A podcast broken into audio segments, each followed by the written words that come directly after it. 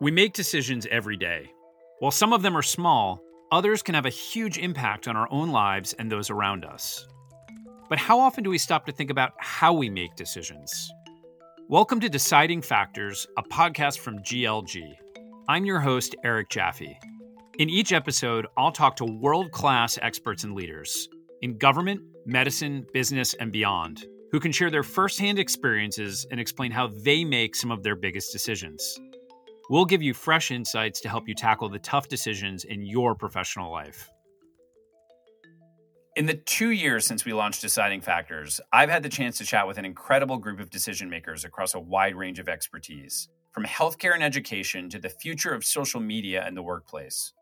But today's episode is our first with an individual who's made decisions regarding our military in times of war. Decisions that impact the safety and well being of millions of people. I wanted to know how exactly does one navigate such extraordinarily high stakes situations? Fortunately, in addition to his decades of experience, our guest today brought thoughtfulness, candor, and introspection to help walk us through that process. Ambassador Douglas Lute is a retired three star general and the former U.S. ambassador to NATO. In 2007, then President George W. Bush appointed him to oversee the war efforts in Iraq and Afghanistan, a role that earned him the title, one that doesn't exactly thrill him, of War Czar. Ambassador Lute additionally served as Director of Operations on the Joint Staff, where he oversaw U.S. military operations worldwide. Listen in as Ambassador Lute and I discuss what it means to be an effective leader in the military, the lessons he thinks we have, or for that matter, haven't learned from our military operations in Iraq and Afghanistan, and even the unexpected details of his first meeting with his former boss, President George W. Bush.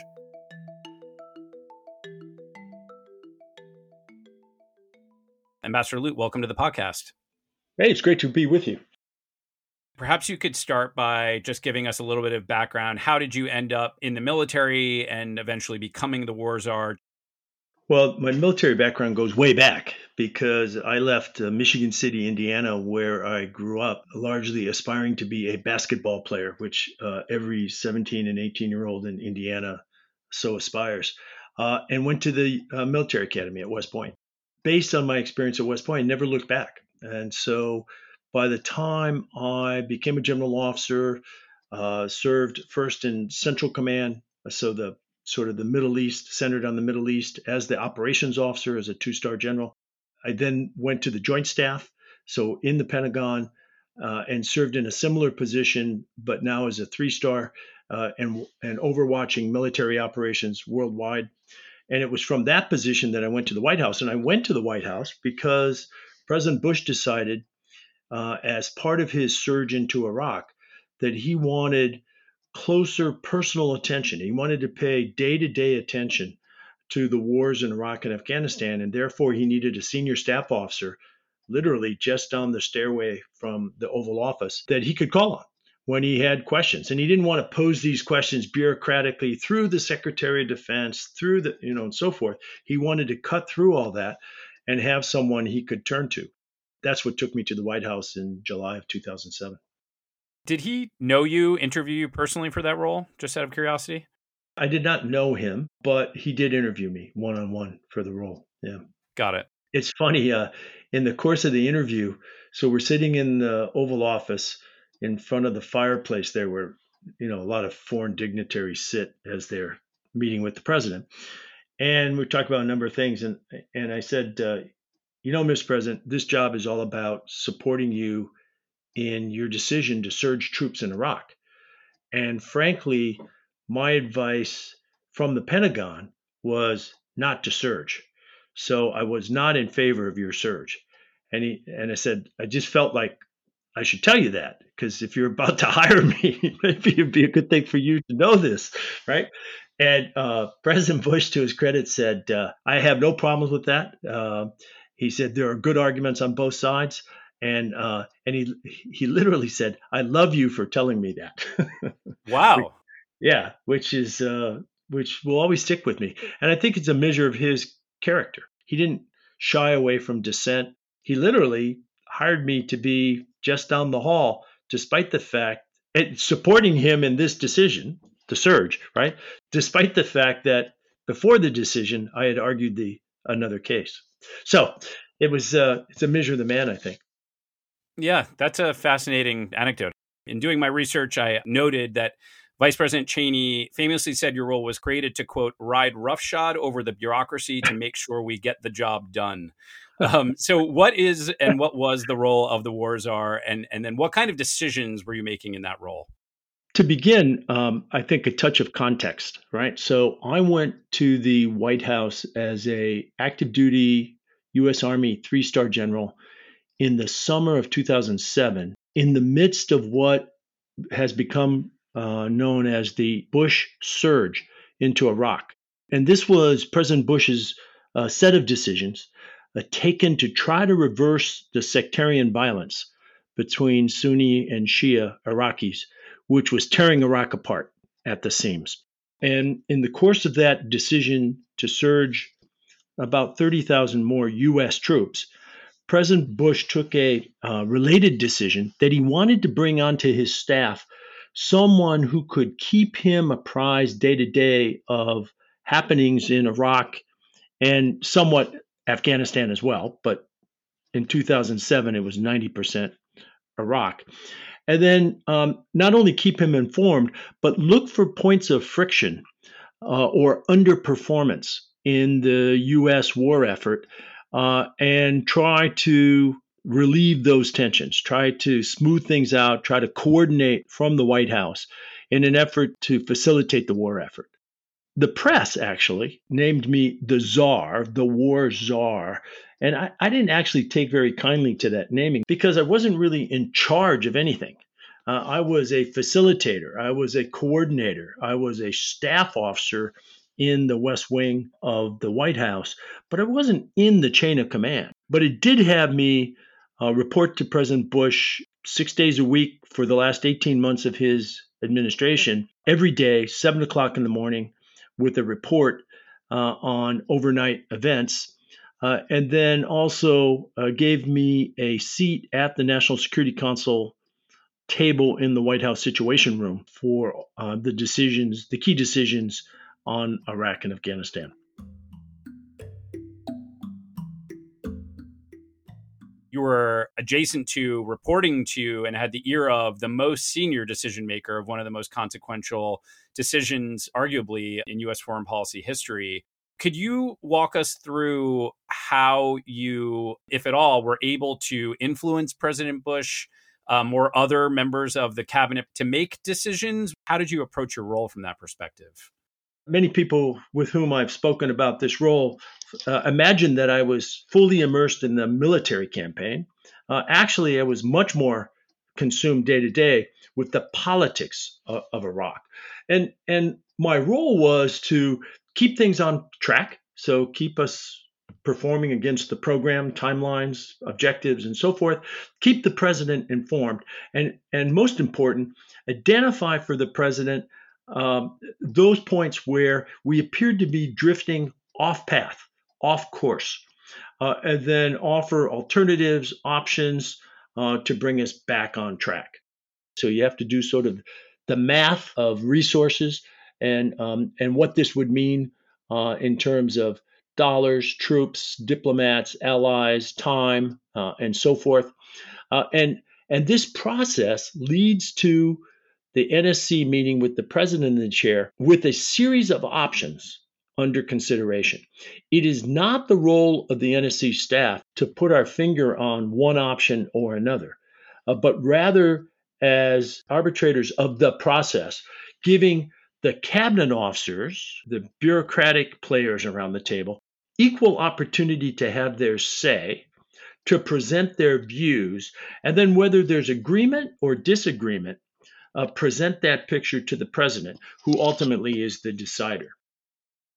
I wonder now, with the benefit of some time to reflect and think it through, what were the key attributes that you need, either from a leader or from the team that is presenting to that leader, in order to make a good decision? Well, the first and foremost uh, attribute, I think, of a good decision is a decision that is evidence based, that is fact based. So, one of the obligations, I think, of the National Security Council staff in preparing uh, a decision memorandum or preparing uh, an upcoming decision making process is to search out the facts. And you know, this would seem at the White House to be not that difficult, right? I mean, if you can't get the facts at the White House, where can you get them? you have access to the entire power of the U.S. government. Um, you can get military facts from the Pentagon. You can get diplomatic facts, foreign affairs facts from the State Department. We can tap into the intelligence community and so forth. Um, but what I found was that even inside the US government, um, there is a tendency sometimes for insufficient expertise, or there's a tendency that we disregard sources of facts, sources of evidence that can really help inform the decision making process. So here I'm referring to uh, open sources, that is, public sources, publicly available sources. I'm referring to uh, the views of some of our key allies or international partners who may have deeper experience in a complicated set like Afghanistan and Iraq than we do. Uh, here I'm referring to the American academic community. Uh, in Afghanistan, if you really want to understand the fabric of the problem, the texture of the challenges in Afghanistan, you've got to read Barnett Rubin from NYU. You've got to read Thomas Barfield, um, a political scientist who's written deeply on Afghanistan. Could you talk about how your experience serving impacted the roles that you held, you know, these very senior roles at the White House and then as an ambassador? And specifically, how do you think about the impact of these decisions on the troops on the ground, which of course you have firsthand experience with, versus having what some might call like the emotional distance that is necessary to make the right decisions on behalf of the country? Sure. So, I mean, it helped in a number of ways. First of all, I, you know, I spoke military ease, right? right. I mean, so I was able to interpret the military reports and the intelligence reports received because I spoke that language. Um, and and this actually is sort of interesting, right? That there are different bureaucratic languages which sometimes require interpretation. So I was I was fluent in in, in military uh, processes, military capabilities, um, and sort of the military culture. That that was very helpful. It was also helpful because I was able, in both roles, both at the White House and later at NATO, I was able to serve, I hope, as a helpful bridge between other military officials and civilian officials. Uh, because I did have, in a way, I sort of had a foot in each camp. I wouldn't say that this was a dramatic influence on the courses of action developed, but it was a constant reminder that this was not just bureaucracy, that this was not just a decision making exercise that resulted in a presidential speech to the nation, and then we could move on to the next such decision. And then also, understanding that presence in the field um, gave me an understanding uh, for the importance of visiting the theaters of war as frequently as possible. Uh, and I tended to go to um, Iraq or Afghanistan regularly. So at some points in my career, monthly. At other times, it waned to perhaps quarterly. But in each of these on scene visits, I made an effort to get out of the headquarters buildings, out of Baghdad, outside of Kabul in Afghanistan, and try to get down and get to to refresh my sense of the the, the feel, the texture of the problem uh, as seen at the very tactical level. You've been a leader and also watched a lot of leaders. What do you think the the right balance is between confidence and intellectual humility?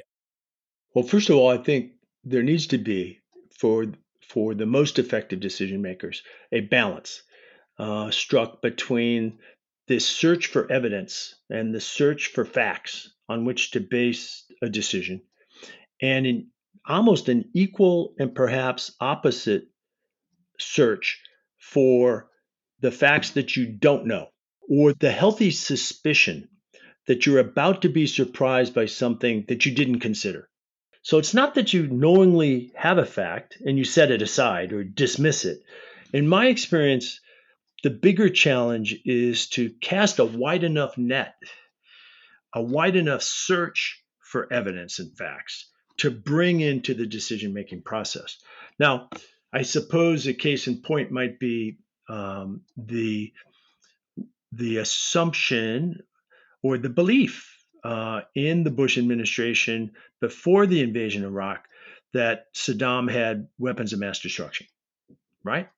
And there was clearly some evidence that he had weapons of mass destruction. But we now know, because of post invasion evidence, that there was also evidence, there were also facts that he did not, and that he had disposed of them uh, earlier.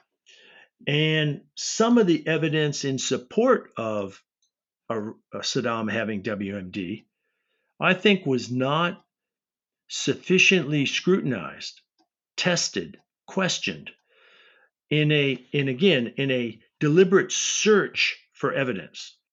Of course, the essence of leadership is that you have a plan to address a particular situation, a problem, right?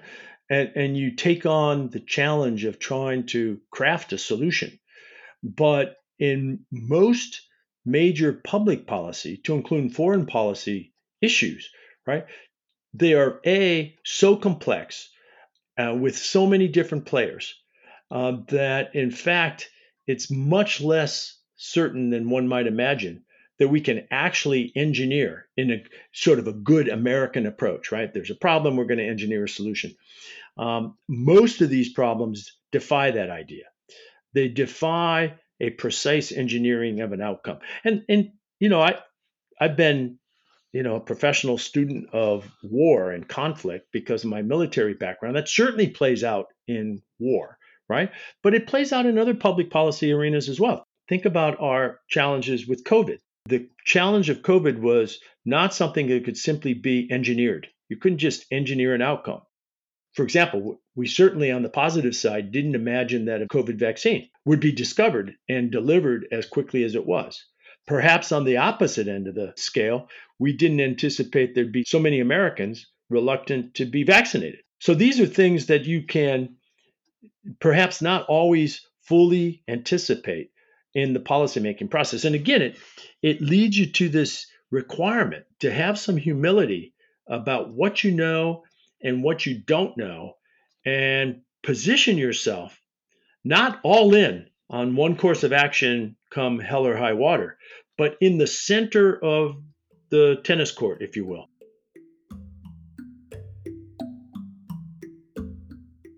The U.S. military is famous for its uh, lessons learned exercise.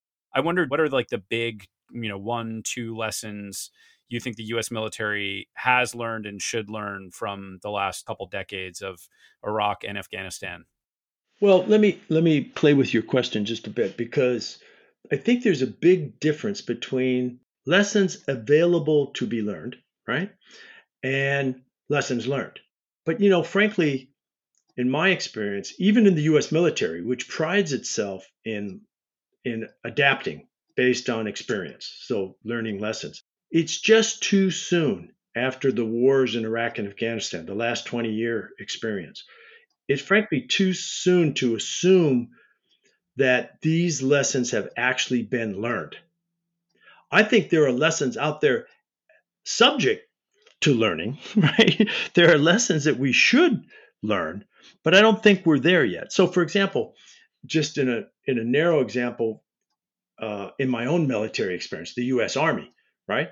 I think we have to take a very sober look of how we uh, build partner indigenous security forces.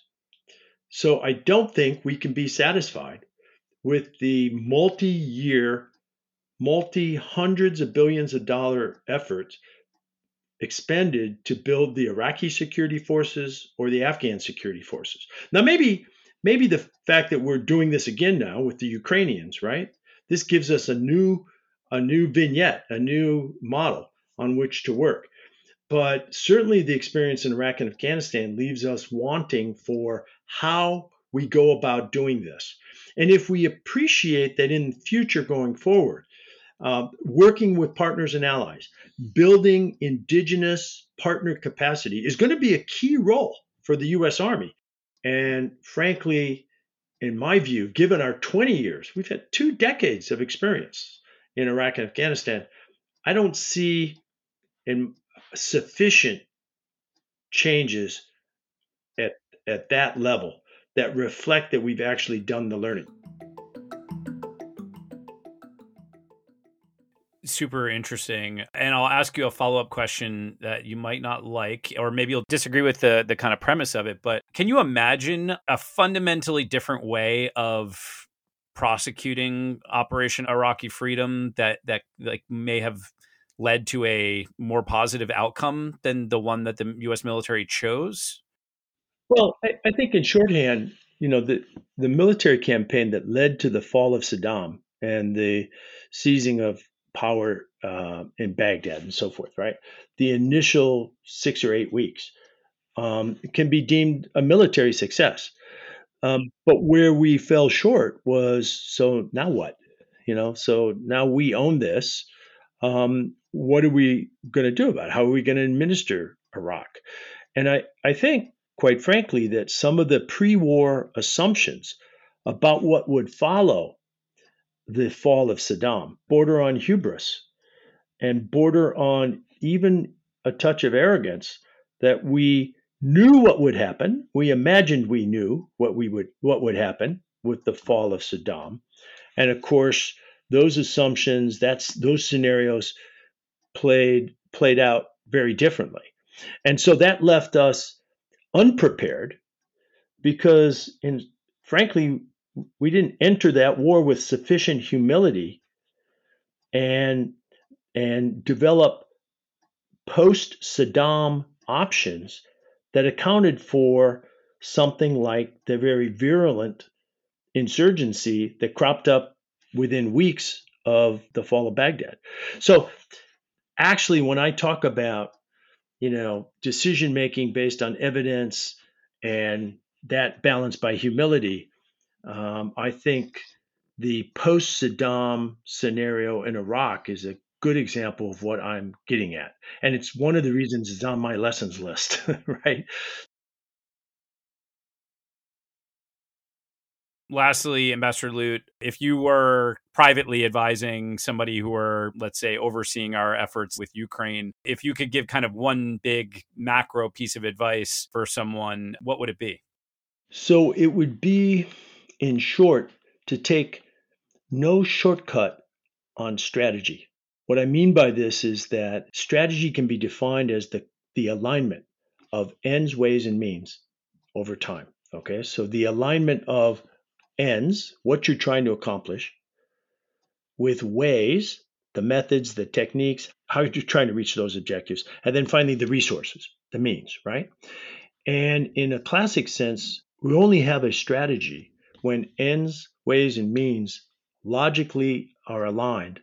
And then you continue to check that alignment over time because strategy tends to fall out of alignment, right? You have, you know, your objectives change or you have too few resources and so forth.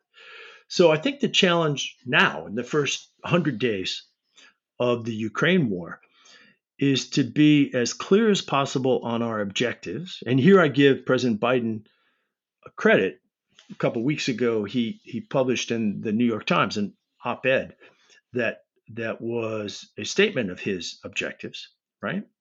Um, but then I would ask, you know, have we assembled the appropriate ways to achieve those objectives? And most important, have we fully resourced the project, the war aim? And I think there's evidence that that this is a work in progress. Have we been pushing the Europeans hard enough to break their reliance on Russian energy? What are we doing about breaking the sea blockade that's essentially blocking one third of the world's supply of wheat uh, coming out of the Black Sea? Um, how are we approaching that? I haven't seen much on that.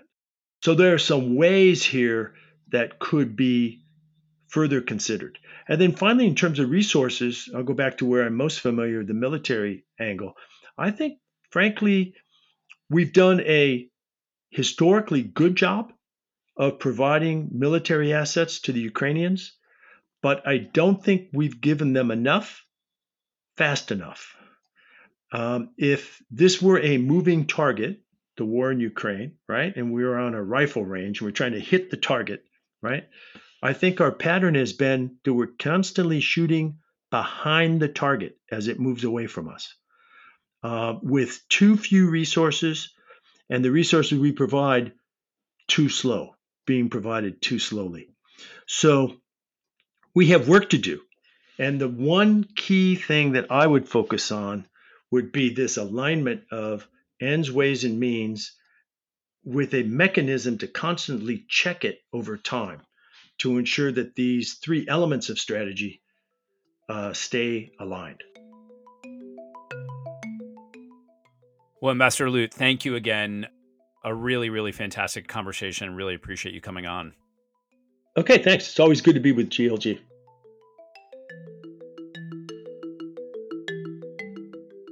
That was the singular Ambassador Douglas Lute. While it's extremely difficult to analyze the complexities of war, even with the benefit of hindsight, making rational decisions amidst the fervor and chaos of wartime is exponentially more challenging. My conversation with Ambassador Lute provided the rare opportunity to hear from a leader who navigated the fog of war from so many different perspectives. We hope you'll join us next time for a brand new episode of Deciding Factors featuring another one of GLG's network members. Every day, GLG facilitates conversations with experts across nearly every industry and geography, helping our clients with insight that leads to true clarity. Feel free to leave us a review on Apple Podcasts. We'd love to hear from you. Or email us at decidingfactors at glgroup.com if you have feedback or ideas for future show topics. For Deciding Factors in GLG, I'm Eric Jaffe. Thanks for listening.